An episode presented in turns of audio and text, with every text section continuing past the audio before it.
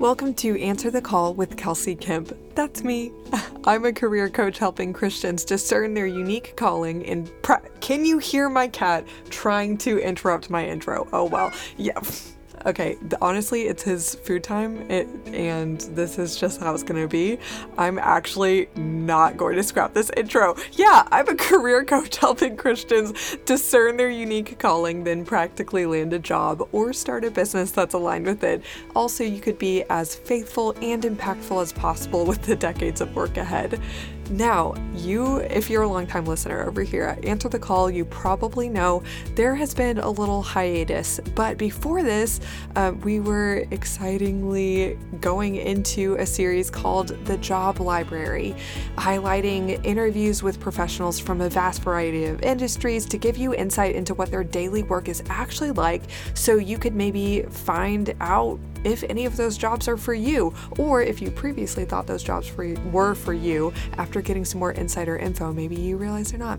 Either way, I am not done with that series, but you have probably seen that I have gone on to do some other things, like a little mini series highlighting my prayers for different aspects of career experiences that you might be going through. I also don't feel like I'm really done with that, and I've really loved the positive feedback and all the love that I've gotten for sharing those prayers, and that's definitely that is still something on my heart to continue.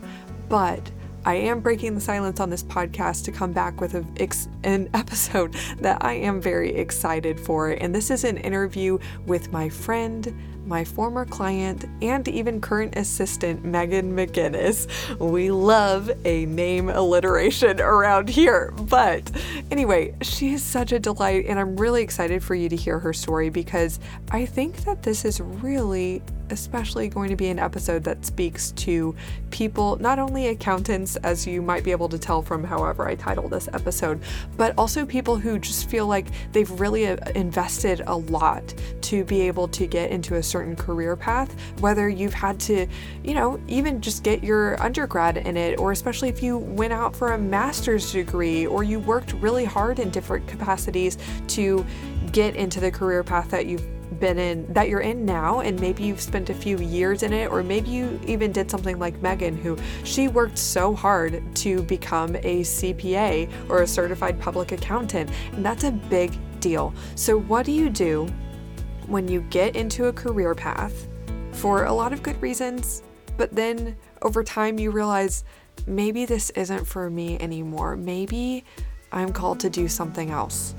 And especially for people in professions like that who maybe have more of a tendency to look at sunk costs and think, how can I make a switch now? What else can I do? Would I be starting from scratch at the bottom somewhere else? Maybe I don't want to do that. And there's just some unique fears and struggles that are just totally understandable that go along with being in a situation like this. So I'm very excited for you to hear from my friend Megan. She has some really, really pertinent encouragement and advice to share uh, for all different walks of this situation that you might be in, whether it actually is appropriate for you to be a little more patient and stick it out. Maybe stick in the same career path, but just work for a different company that might be a little bit better of a fit. Or maybe take a step like she did and do something totally different and handle I, I just really honestly think that you're going to be really inspired by how she handled that with a lot of grace and boldness and made a really cool career leap so without further ado i'm excited for you to hear this conversation with megan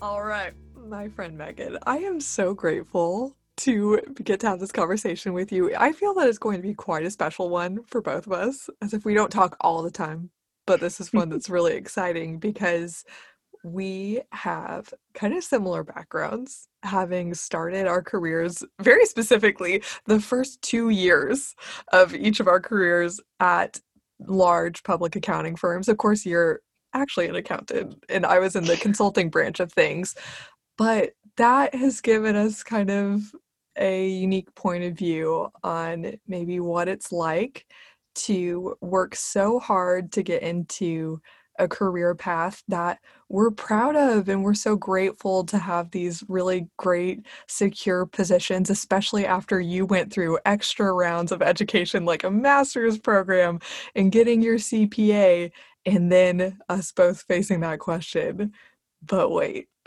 I think maybe this isn't my forever thing and that could be a very scary thought. So, anyway, welcome and thank you so much for coming on to share about how you've grappled with all of this. of course. So excited to be here. Boo. Yeah. Okay. So, the thing is, and I'm sure that from the intro, I'll probably have dropped some sort of hint on this. You're no longer in public accounting and you have a very exciting new career path of your own. So I'm excited to have you share a little bit about your story and your context and where you're at now. And then I'm sure speak all the encouragement that you have and some words of wisdom to our peeps who are still in public accounting. But anyway, kick it off with sharing what you do now. Yay. Um, I work for a really small a startup, I guess you would say.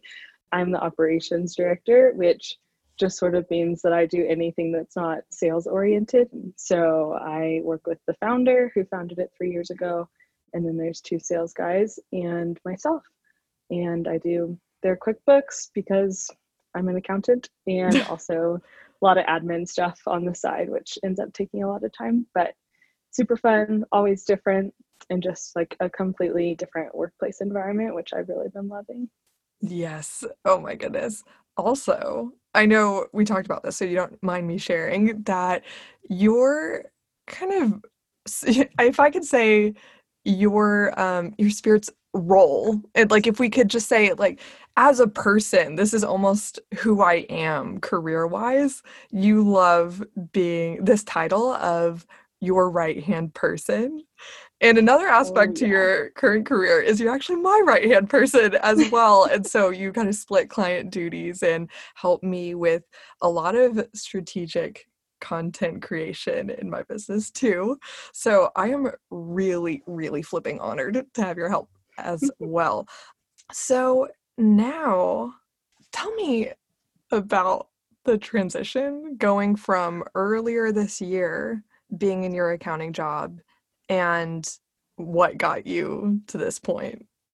Oh yeah, just the just craziest transition. I left my job with I worked for Ernst and Young, which is one of the biggest accounting firms.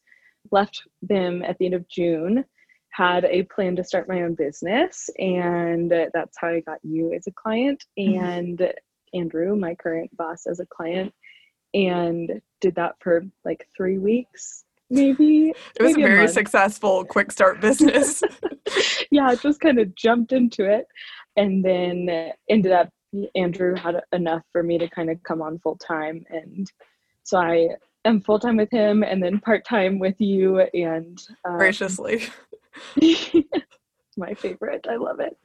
So yeah the transition was like full-time accountant to entrepreneur to part-time entrepreneur part-time employee slash startup person so yeah um, which in its own right of course working for a startup and having being such a valued opinion uh, in andrew's business you almost are still kind of entrepreneurial which is pretty yeah. cool. Pretty cool. It's so oh good just a cool atmosphere of from being the lowest on the totem pole as an accountant in a you know global firm to having power and feeling really empowered by the founder of my company like being on a face-to-face basis and having that decision making power. Okay cool. So every single accountant listening just had their heart flutter out of their chest and they're like how can i do that too? So don't worry we're gonna get there we're gonna get there. I'm kind of curious rewinding okay so let's say you're in college. What drew you to the field of accounting in the first place? It was a slippery slope, let me tell you. I applied for college as a business major because I wanted to own my own bakery as like a little high school student. I was like, ah, I could do that one day. But impractical enough that I wanted to also know how to keep my own books if I were to run my own business. So I applied for business and then my accounting classes made sense to me. And so I didn't want to waste that opportunity of because so many people just don't understand accounting. So chose accounting as my specific major, and then there was a five year program that included a master's degree and a pretty certain job after graduation. And so, as a junior in college, I was like, well, I might as well try it out, go big or go home, and then I can always scale back if I need to later. Got into that graduate degree program and got my job after graduation, and then I was an accountant. Yes. Oh my goodness. Very linear, as I'm sure many accountants or people who have taken that similar path can relate to. I don't know. Would you say that's the case? A lot of people would mimic that same motivation of, well, I mean, it made sense. I was good at accounting. What a sweet gig. I could do this like plus one master's program. Oh, Okay, basically guaranteed job. Awesome. Is that something that you feel a lot of people might relate to? Yeah, I think a lot of my peers also had parents who were accountants and had been in the industry. And so had a great picture of what it would look like and just kind of knew that the stability was attractive to them. And then also there's a measure of flexibility when you're older, especially as a female, being able to be like, okay, I could have a family, take time mm-hmm. off, and then come back to it and just pick up the skill wherever yeah. I left off as an older adult. Yeah, actually, it's funny that you mentioned that. I was before this just thinking through some of the motivations that I had heard a lot of accounting friends say for say for why they got into the career path and that parental leave oof man that is that is a highlight for a lot of people because it's not so much like tech where it's constantly evolving if you like sneeze or take a vacation you're already behind it's no you're like going off of pretty consistent regulations and you can pick it back up. Plus, a lot of the public accounting firms, to their credit, have very sweet, like four month paid leave policies. So kudos. And I get it, I get it. But okay, that's why you got into accounting. Now, when did you start feeling the itch that, okay, this might not be my forever path? Maybe I'm called to do something else. Essentially, what drew you out of it public accounting is really interesting. Public accounting is kind of where you're an accountant for other accountants. If anyone has watched Park, Parks and Rec, it's what Ben Wyatt does. It's great. But so it's funny, there's a, almost a self defeating atmosphere of like everyone's just waiting to get out of it and looking for their next move. But I would say for me, the itch really started a little over a year in typically in the spring for I was an auditor, so auditors have busy season in the spring. And after that first busy period, I kind of picked my head up and was like, I don't know if this is going to get better. I I hope that it will, but I kind of just see it getting worse in my future. And so yeah, that was about 9 months in and then I waited another year and then it was really really time to go um, for a multitude of reasons which we can talk about if yeah.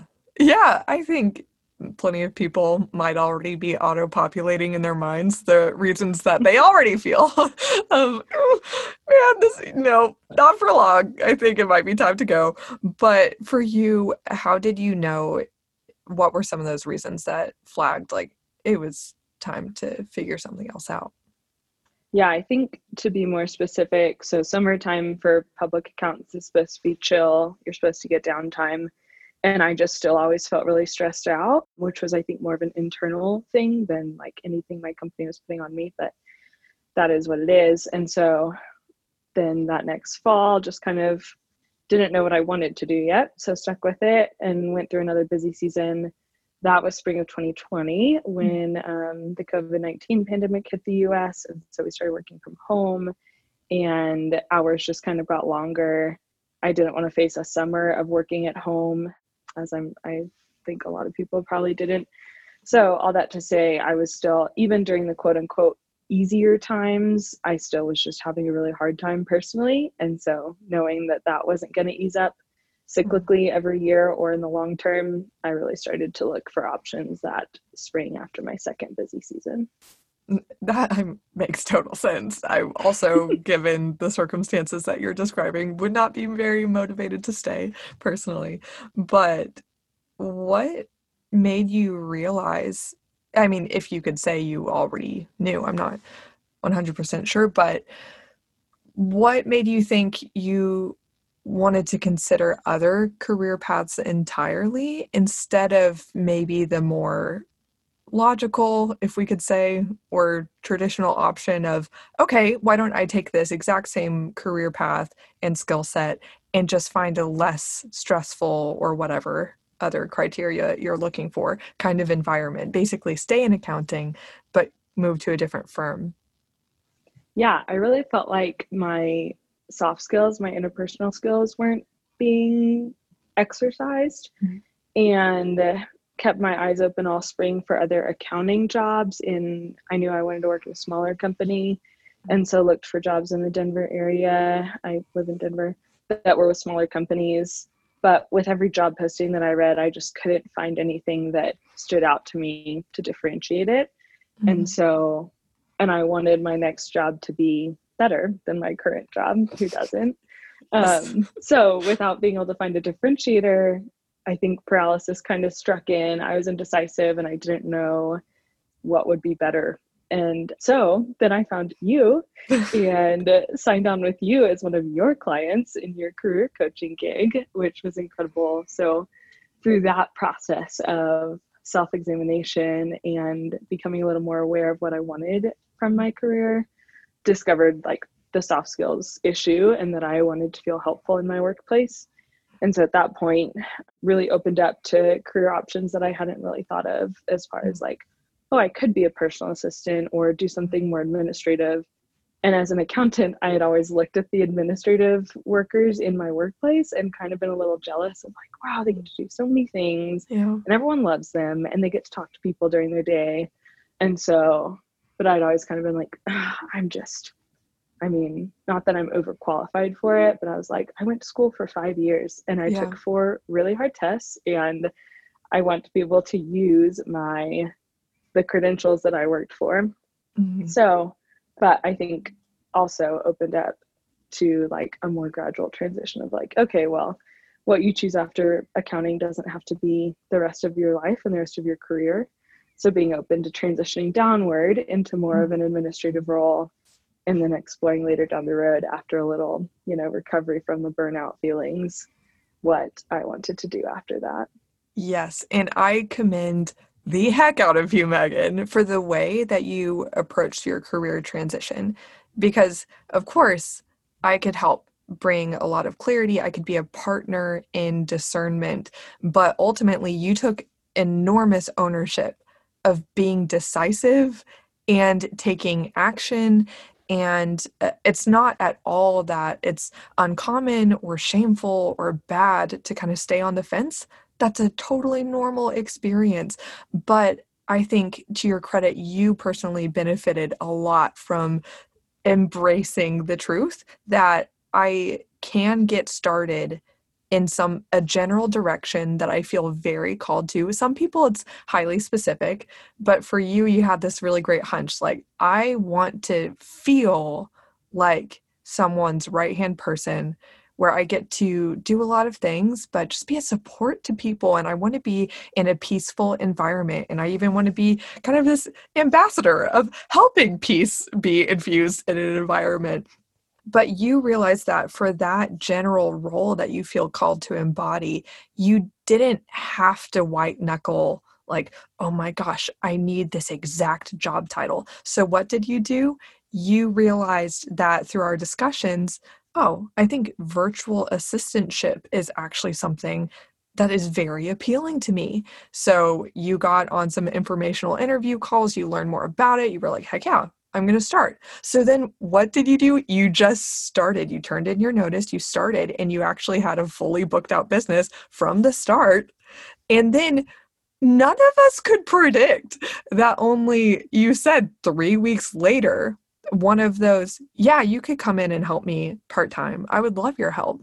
That turned very quickly into a, I actually love your help and need as much of it as I could get, please join me as a full time employee.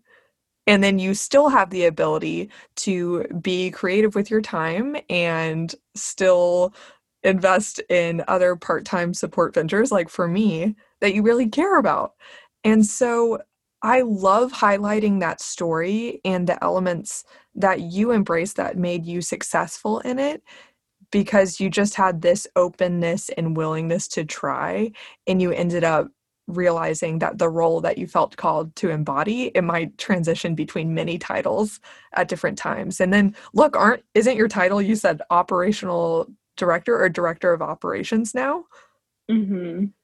look at that because an initial fear understandably it sounds like is gosh i'm a cpa like i worked so hard and no shade but like i don't i'm i don't really just want to be a task rabbit like in admin and look now you actually hold quite a strategic position that is somewhat administratively based it seems like. So, anyway, I really hope that your story encourages and inspires a lot of people and that they hear the personal things that you embodied to make that happen and that they could maybe step into a few of those. But to kind of rewind a little bit, going back to that place before you knew that this was all going to pan out so great.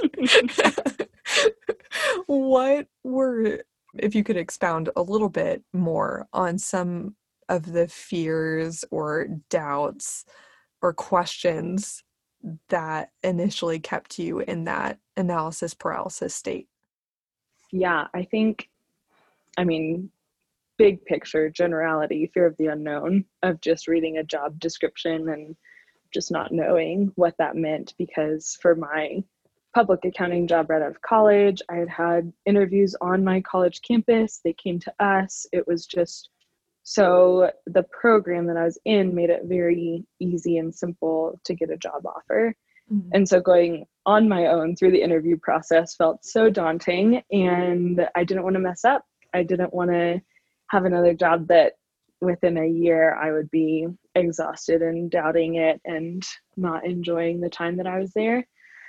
So but then also yeah just like wanting to be really patient and wait on the lord's timing. And so i did spend a good like six or eight months wanting to leave and looking at job opportunities and just telling the lord like okay just open a door and just mm-hmm. let me know because i'm ready basically mm-hmm. when you are yeah um and so yeah wanting to be patient but also wanting to learn as much as I could where I was before I just jumped ship.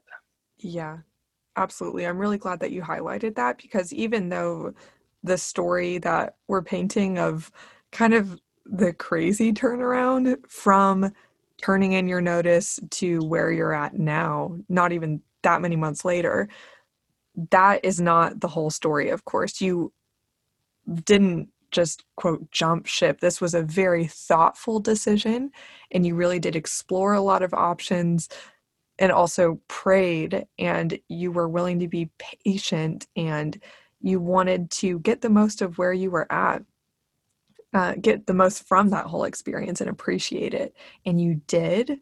But then also, once you realize, okay, I think I have exhausted my research and my options, and this chapter is, it's now time to close it then look at all that happened so quickly after that.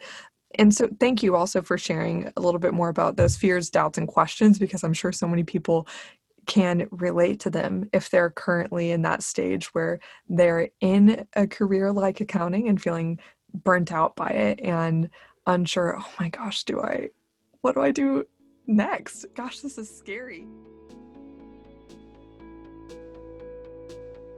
Hey there! If you're listening to this episode right now, it's probably because you're somewhere on the range of mildly curious to high key desperate to get out of analysis paralysis and into a job that will be an exciting and rewarding fit for your unique talents, values, and interests, which by the way, I'm here to help you do just that in record time. If we haven't met yet, I'm Kelsey Kemp, a career coach specialized in helping Christians discern their unique calling and practically land a job that pays them to fulfill it so you could have an impactful and meaningful career. Trust me, I get it. Picking a singular path out of the sea of options, then making a potential industry pivot to get into that line of work can all be insanely daunting. That's why I created the Deep Dive Career Coaching Program, so you could have me by your side, confidently walking you through each step of a career transition from start to finish. From discerning God's will for your life and what path you're truly called to take, to finding the exact job title that actually aligns with that, then getting hired for that position with confidence and speed. I'm here to be your personal career coach from start to finish. My signature two month private career coaching program includes seven weekly coaching sessions with me, access to the library of guides and workbooks I've created to clearly guide your transition, as well as unlimited support from me in between sessions to help you nail down every single step of the practicals like your networking strategy and messaging and your resume and interviews and negotiations. I'll help you save a load of time, stress, and dead end job applications so you could land the job you're called to faster than you thought possible. Seriously, it could be on the other side of just two months. If all that sounds like a dream to you, then I want to formally invite you to apply for my deep dive private career coaching program. To take the first step, go to my website kelseykemp.com slash coaching to learn more and book a free 30-minute consultation with me this week to objectively evaluate if this opportunity is the perfect fit for you. I only work with people who are ready to go deep do the work and actually make a change once the path is made clear to them. So, if that sounds like you and you're ready to accelerate your path to building an impactful career aligned with who God made you to be and what He put on your heart to do, then go to kelseykemp.com slash coaching to learn more and book a free 30 minute consultation with me this week to get started. I'll talk to you soon. Now, back to the episode. So I would love to transition a little bit and allow you to speak more directly to anyone who's listening that might relate to elements of your story. Um, so I would love to just open it up to you because I know that you have a couple points that you've beautifully organized with your um, accounting oriented brain. so this is the part of the podcast where I step onto my soapbox. okay, eh, I'm I'm with you. Here we go. yeah, so I just I think like had a few thoughts of things that helped me to last longer than I thought I would in my job. Like I said, from probably October of 2019 until June of 2020, I was just like leaving exhausted every day and wanting to put in my two weeks. And so during that, I guess, eight month period, I just um, did a few different things and like tried to remember a few different truths that helped me to last a little longer. As far as I think the self image that I tried to take hold of, I think that just the accounting industry is a lot of times broadcast as super nerdy and they don't like talking to people and they don't like interpersonal interactions. So I just kept telling myself, you can get along with spreadsheets and get along with people. Just because you love good excel doesn't mean you don't love a good like chat and walk hangout either. And just internalizing that truth and not letting culture or your surroundings tell you otherwise. And then also just that i think some perspective that i've gained since i left is that the lord can redeem any situation and emotion that you're feeling and so even though it feels super hard and like you can't take another day. And I think I specifically felt like I was just kind of being changed as a person. I felt like I was becoming just more tired and more drained. And it was a downhill slope with no end in sight to be super negative about it. But honestly, as soon as I left and as soon as I sent my farewell email and closed my laptop on my last day, I felt like a weight had lifted. And so, mm-hmm. um, just want to encourage people who are feeling weighted down in their current spot that the Lord can change that in an instant and totally redeem things. So, Yep. Um, Light at the end of the tunnel. Paint it. Yes, paint the picture. Yes, you can't see it now, but that doesn't mean it's not there. Just yeah. a long tunnel. I love it. I am, I, and I know that you have a few more points that are going to be so awesome on maybe along this theme of what helped you persevere and stay when you knew it was appropriate to do that. I'm curious if you have more overarching wisdom to or advice to share on how do you know if it's time to be patient and stick it out for a little while longer versus it being time to leave? Yeah, for me, a lot of it was based on the team that I was on. On like my largest client that took up most of my time, I just knew what our deadlines were and I knew when the bad times of year were to leave, and fall and spring are really bad times because of our busy season. And so, because I started to feel really ready to go in October, I knew and I was honest with my team that I like probably wouldn't stick around. Well, I was honest with one person. I think it's wise to not yeah. just broadcast it everywhere. Yeah, but probably. the girl I was closest to, I was like, yeah, I honestly started looking for the jobs. Um, but then you just know you're like, okay, so our deadline is this, and that's my deadline, and I'm going to mm. last that long. And just knowing when it's a good time in the business cycle, I think. Mm-hmm. Yeah, I will say, I think that is a common experience uh, as you are speaking to with accounting, just because of the business cycle of things. I know it was a lot more complicated for me because consulting doesn't really have a busy season per se. You and the projects are of all different lengths. And the one I was on, it wasn't like this cute, oh, okay, like it's four more months. I could stick it out. It, I was scheduled on that project to travel to Chicago every single week for like two more years. And I thought, oh my gosh, well, there's not really this very clean, neat milestone that seems reasonable to go for. I know that two years, that's probably going to be too long uh, for me. So it was a bit more difficult. But this is also why I have a whole other podcast. I think that was episode 35 titled How to Know If It's Time to Leave Your Job. So I guess I'll just leave that topic for there. But I, I would also, if oh, I can cut in with one other thing, also being flexible and i put in my two weeks notice and then my team had something come up and they needed me to stay for three weeks and so uh, well they asked me to stay i could have said no but i was mm. just like yeah i am willing to do that in order to leave a good impression and one week of my life is nothing compared to you know the future so exactly i did say, the exact same flexible. thing actually. I turned in two weeks and they asked me to stay a third because I very much communicated I wanted to transition the team very gracefully, I guess. And so, yeah, the same deal here. I would definitely recommend being a bit flexible if you can. Okay, you spoke on self image, which is such a huge component of careers like these. You know, you work so hard to get into them.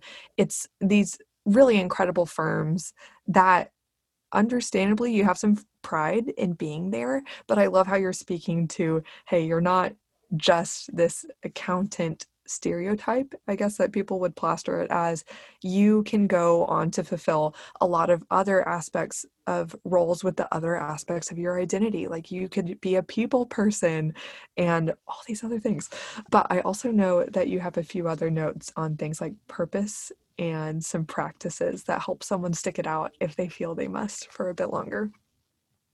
Yeah, so I think in any career, whether it's hard or easy for you as a person, purpose is really essential in that. And so, if anyone's read the book Every Good Endeavor by Tim Keller, so good. It's a classic. And, oh, yeah, you gotta have it.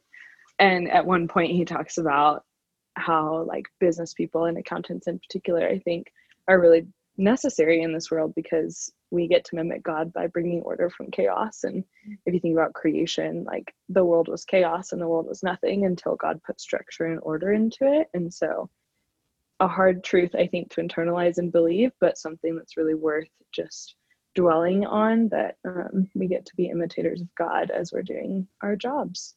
Yeah, I think that was like my main encouragement as far as purpose. But then things that I did just in my day to day routine when work was hard. I remember I would just ask people, like ask my closer friends or people at church for, you know, keeping up with what was going on in their lives and specifically asking for prayer requests so that I could have something to take my mind off of myself and um, my own woes, I just found it super helpful to like pause and pray for others in the middle of the day. And then one of my favorite things that I started doing, I think in January this year, or maybe last fall, that I would, as soon as I sat down at my computer in the morning at work, I would pull up a psalm on my like whatever internet browser and I just went in order. But spending the first five minutes that I was at work reading scripture made such a difference for me in the peace that I felt and just like being willing to not leave my quiet time at home, but to take a few minutes instead of opening my email first, opening, you know, digital scripture first made a huge difference for me. That is so cool. I love what you're bringing up of the healing element of literally how God designed us to work. We're not meant to be 100% self focused.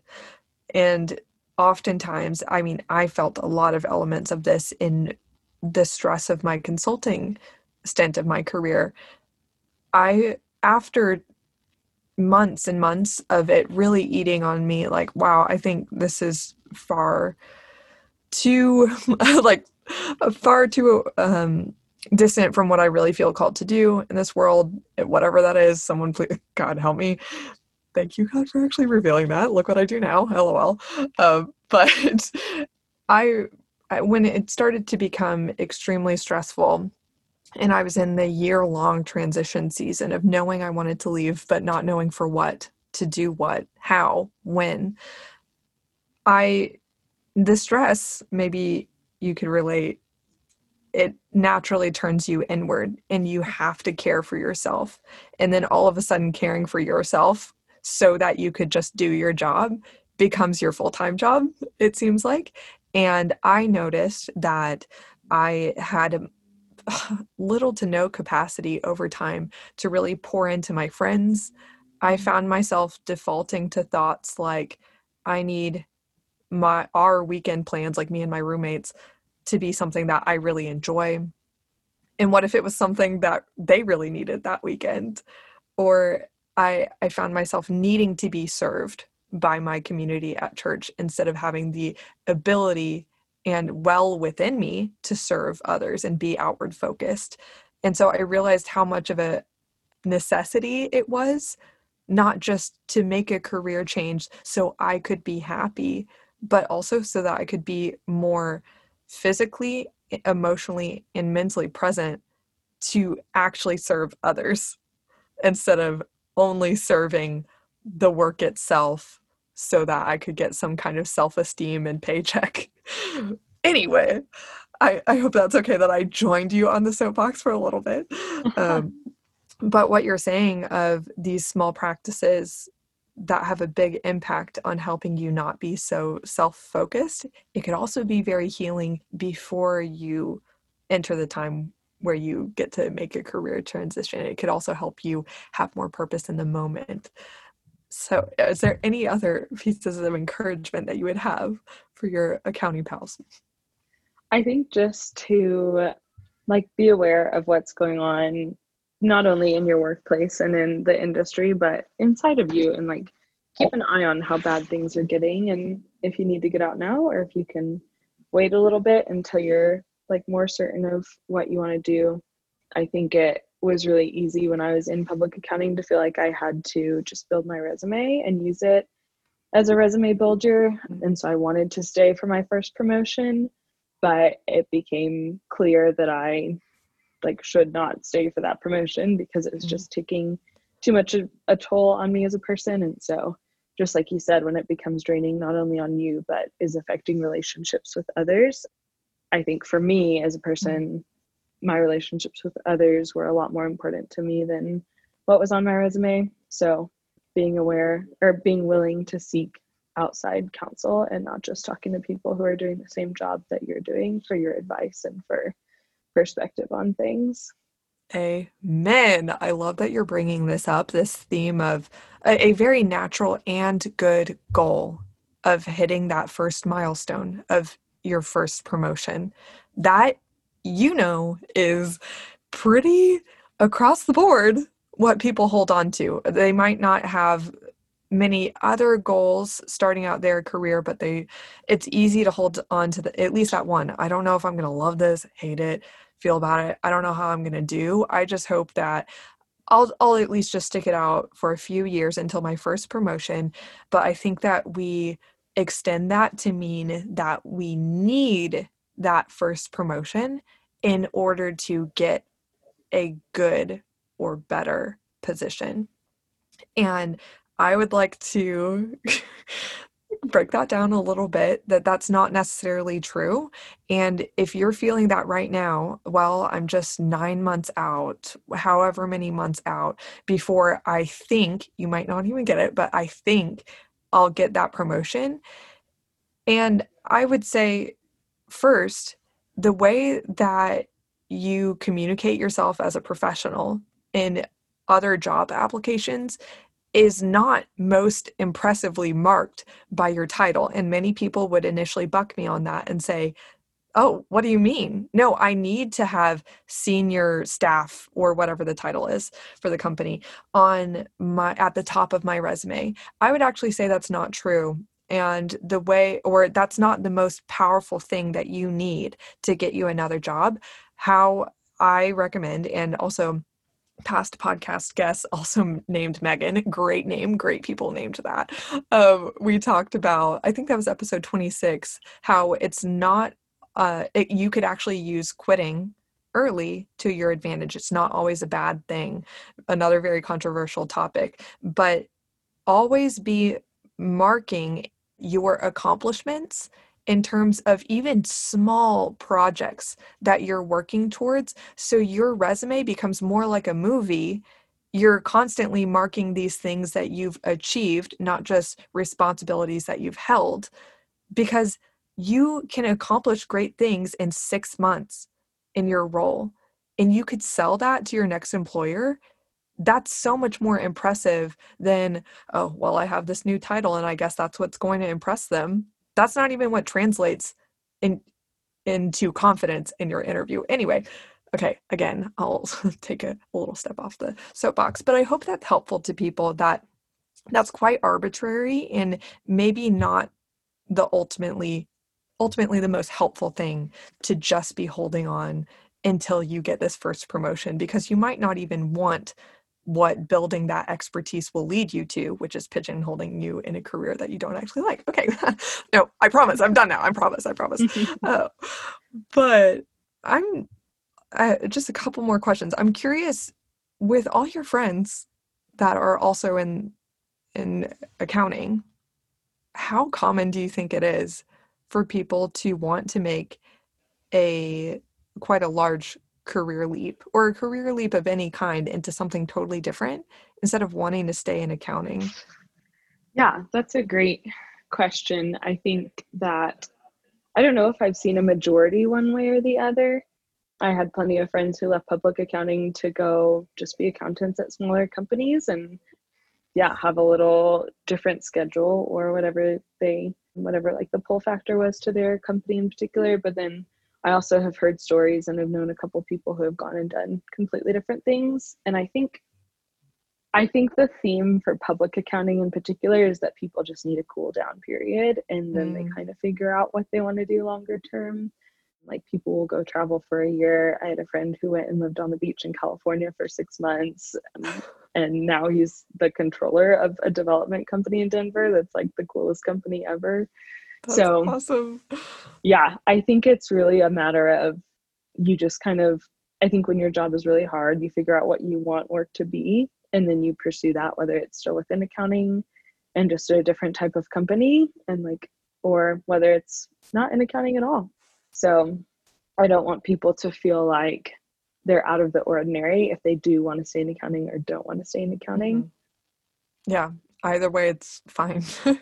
There's if you have to, I brought up that question because I know that if we all really dig deep and we're honest, of course we'll say, oh, no, I don't need other people's validation or groupthink to say, oh, it's okay to make a career change. I don't necessarily, I, I don't think someone would consciously say, actually, that's not true. I do hear this all the time. Like, I can't start a business because I didn't major in business. And I'm like, oh, I feel like God made me a business major so I could tell people I don't use anything I learned a day in my life in the business that I own and run. Does that make you feel better? Okay, great. Thank you. You can do it. um, but yeah, I, I, don't think that we would consciously say, I need examples to move forward with whatever is going to be right for me. But I think subconsciously we do really hold on to that. And it is comforting to know that either way, it is normal to want to make a total pivot it is normal to want to do the same thing, but in a different environment. You could find an example in any which way that you want to find one.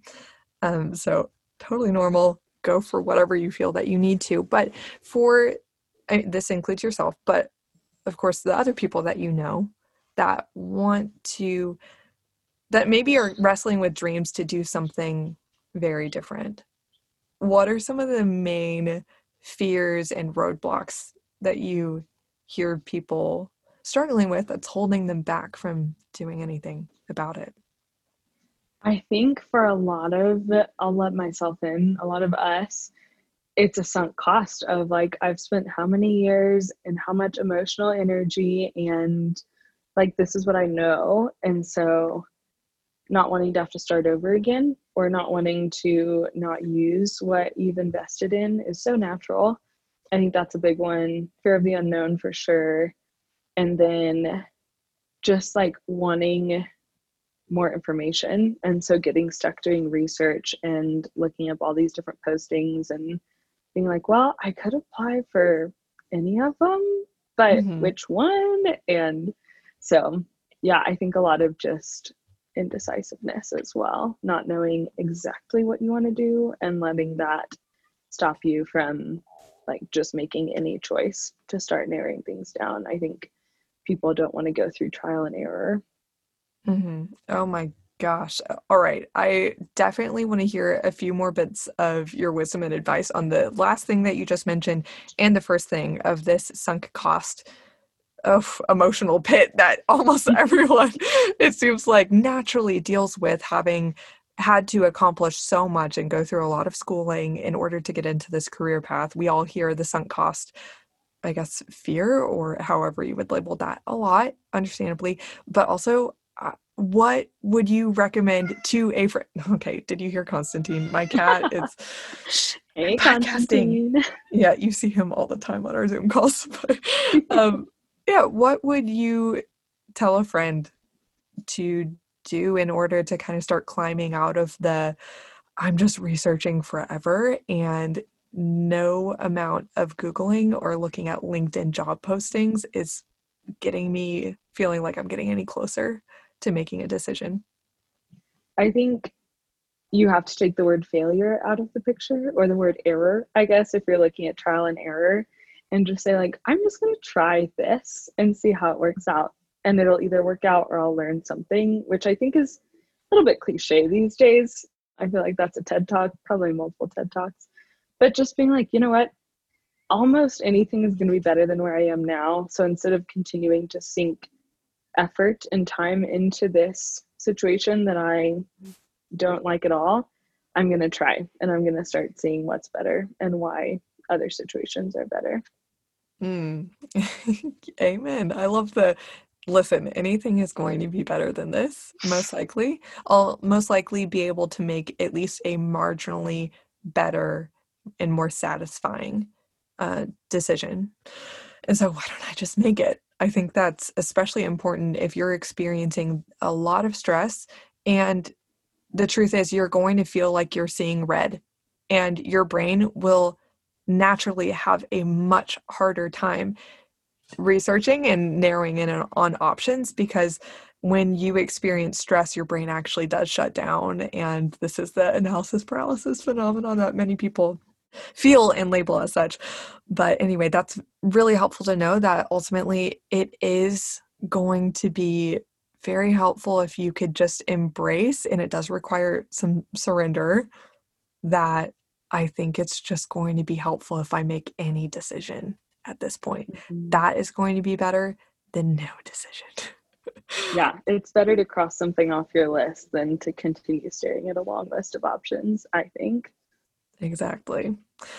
I've been battling if I should do like a grossly shameless plug or not, but it's also very helpful to hire a career coach to help make you uh, help you work through a more thoughtful career decision. And you could borrow my amygdala, as I say. If you're seeing red and you're super stressed out, we could have a safe space where you could actually have a chance at calmly making a very long-term satisfying decision.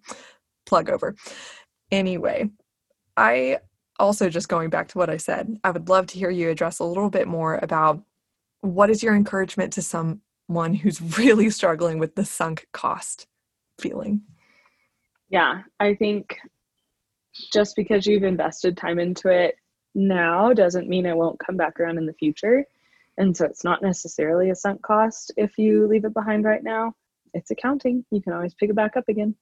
Um, but yeah, also, why would you consider sinking costs into it if you are having such a tough time. I think for myself, I was just having such a bad time um, that I was like, I don't, I have invested into this, but I don't want to invest anymore because it just wasn't worth it anymore for my future, my goals. Mm-hmm. Didn't align with what I wanted my life to look like in the present or in the future. So, yeah, take your cool off period, go do something else and then figure out if you want to come back to it or not. That's awesome. I love how you're like, hey, listen, do you want to sink any more costs into yeah. it? I know you're like, oh, but I've already sunk so many costs into it, which we hear you. I know, I know. Ouch at first. But it's all it's also not lost. And also it might not be worth it to continue sinking more costs into it, as you said. And a really powerful uh, quote that I heard from, I think, I can't even remember what podcast this was on, but some lawyer was turned entrepreneur was telling his story of how, hey, listen, I invested three extra years of schooling and a $100,000 in debt and a year as uh, an associate at some law firm. So that's four years and a lot of money and a lot of stress, a lot of time, to make this career happen. But why on earth would I let four unhappy years dictate another 40 unhappy years? Why? And oh, so I found I actually listened to that podcast. I really wish I could remember what it was. I think I listened to that as I was in my corporate job staying hanging out on that fence like i don't know if i should stay or i should leave but what a powerful quote I wish I, I could attribute it properly of why would I let uh, what however many like a handful of years dictate basically multiplying that by 10 why would i let that control any more of my years? And that's also not just a, a word for young people. I have worked with actually a lawyer before in his 60s who said i have spent the last 26 years developing this career as a patent attorney, why would I let that, I guess, claim the remaining five to 10 years that I have left? Why would I let that? Mm, yeah. And so, very, very powerful reminders from people who probably have the most right to wield that sunk cost ideology, I guess. All right, Megan. I, I guess to close out this conversation, I would love to hear you just share what you're grateful for in why you're grateful you started out your career in accounting and how none of that was wasted, but you're also glad that you moved on when you did. Mm, wow, where do I start? Um, I think being really grateful to have had a job that didn't fit me starting off so that I could become more aware of who I am and how the Lord shaped me, uh, which informed, you know, my next decisions and will inform a lot of my decisions throughout my career. Yeah, just having such a clearer picture of what I want. And then also, I'm honestly super grateful for just the amount of time that I spent thinking about work and what work should be in my life and how much weight I needed to give it. And I think that'll change as you go through different positions and seasons, but just getting a better grasp on the theology of work and what that looks like was huge. So, yeah, being able to relate to people who are struggling in their jobs and having that experience under my belt of like, I know what it looks like to work so many hours and so many days in a row and to appreciate anything else that is less than that or fits me better than that.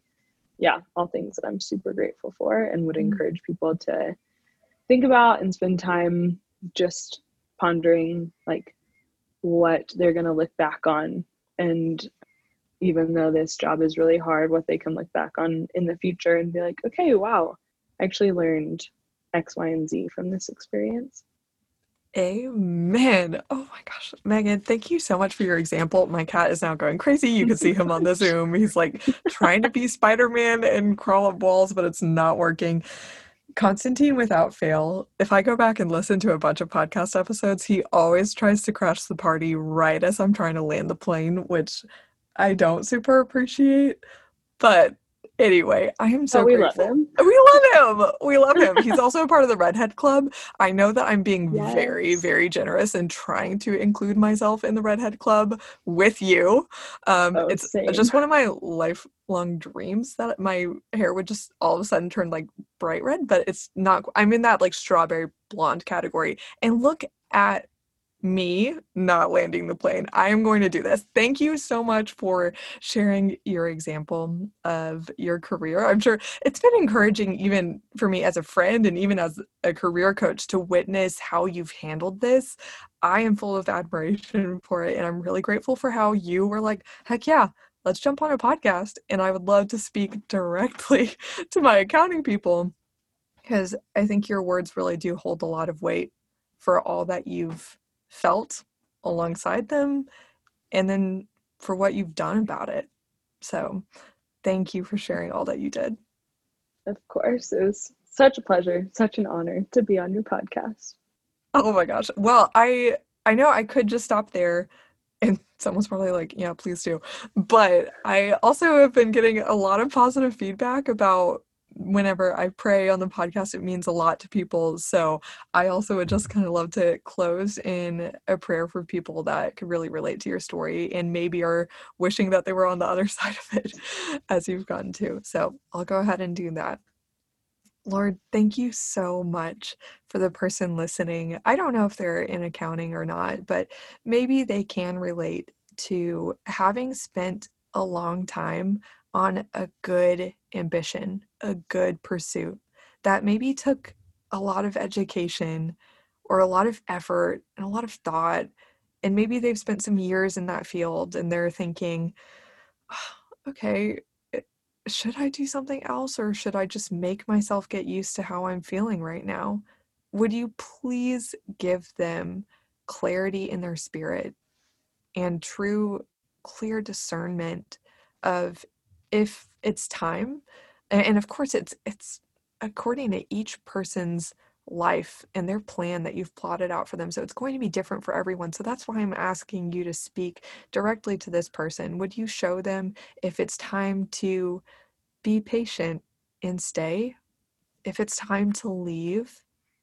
If it's time to maybe learn how to approach their their job differently or if it's time to just take a new approach to their, to their career and get into something totally new.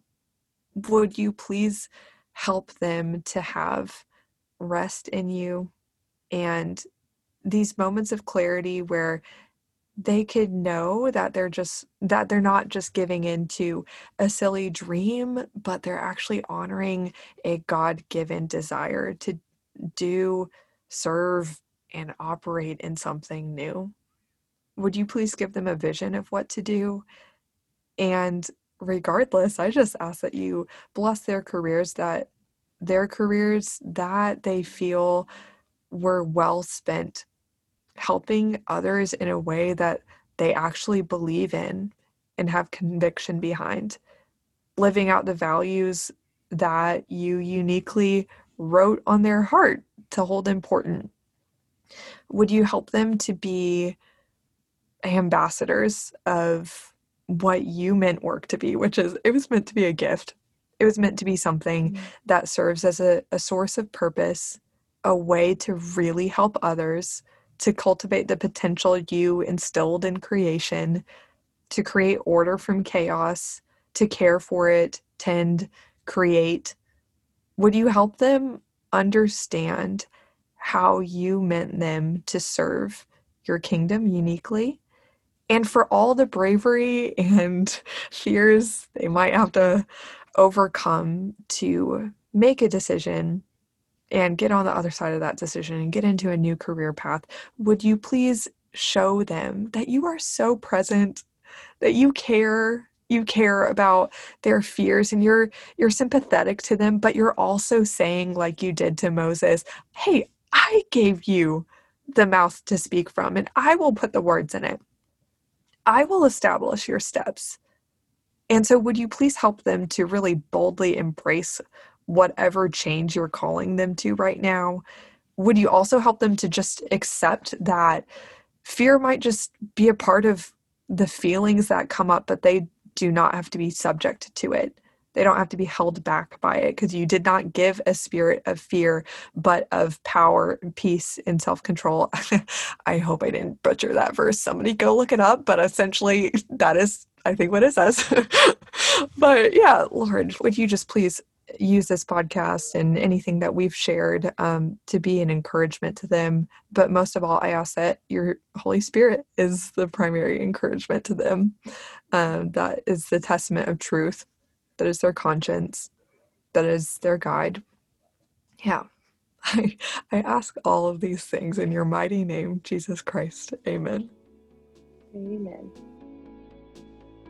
Oh, isn't Megan great? I loved this conversation with her, and I hope that you appreciated her advice and her wisdom and her encouragement as much as I did. And I also hope that you enjoyed the prayer at the end. I always really, really love uh, sharing my prayers for you guys on the podcast, just to let you know hey, I really care, and God cares about your career and whatever you're feeling around your career right now. So I hope that that was encouraging to you too.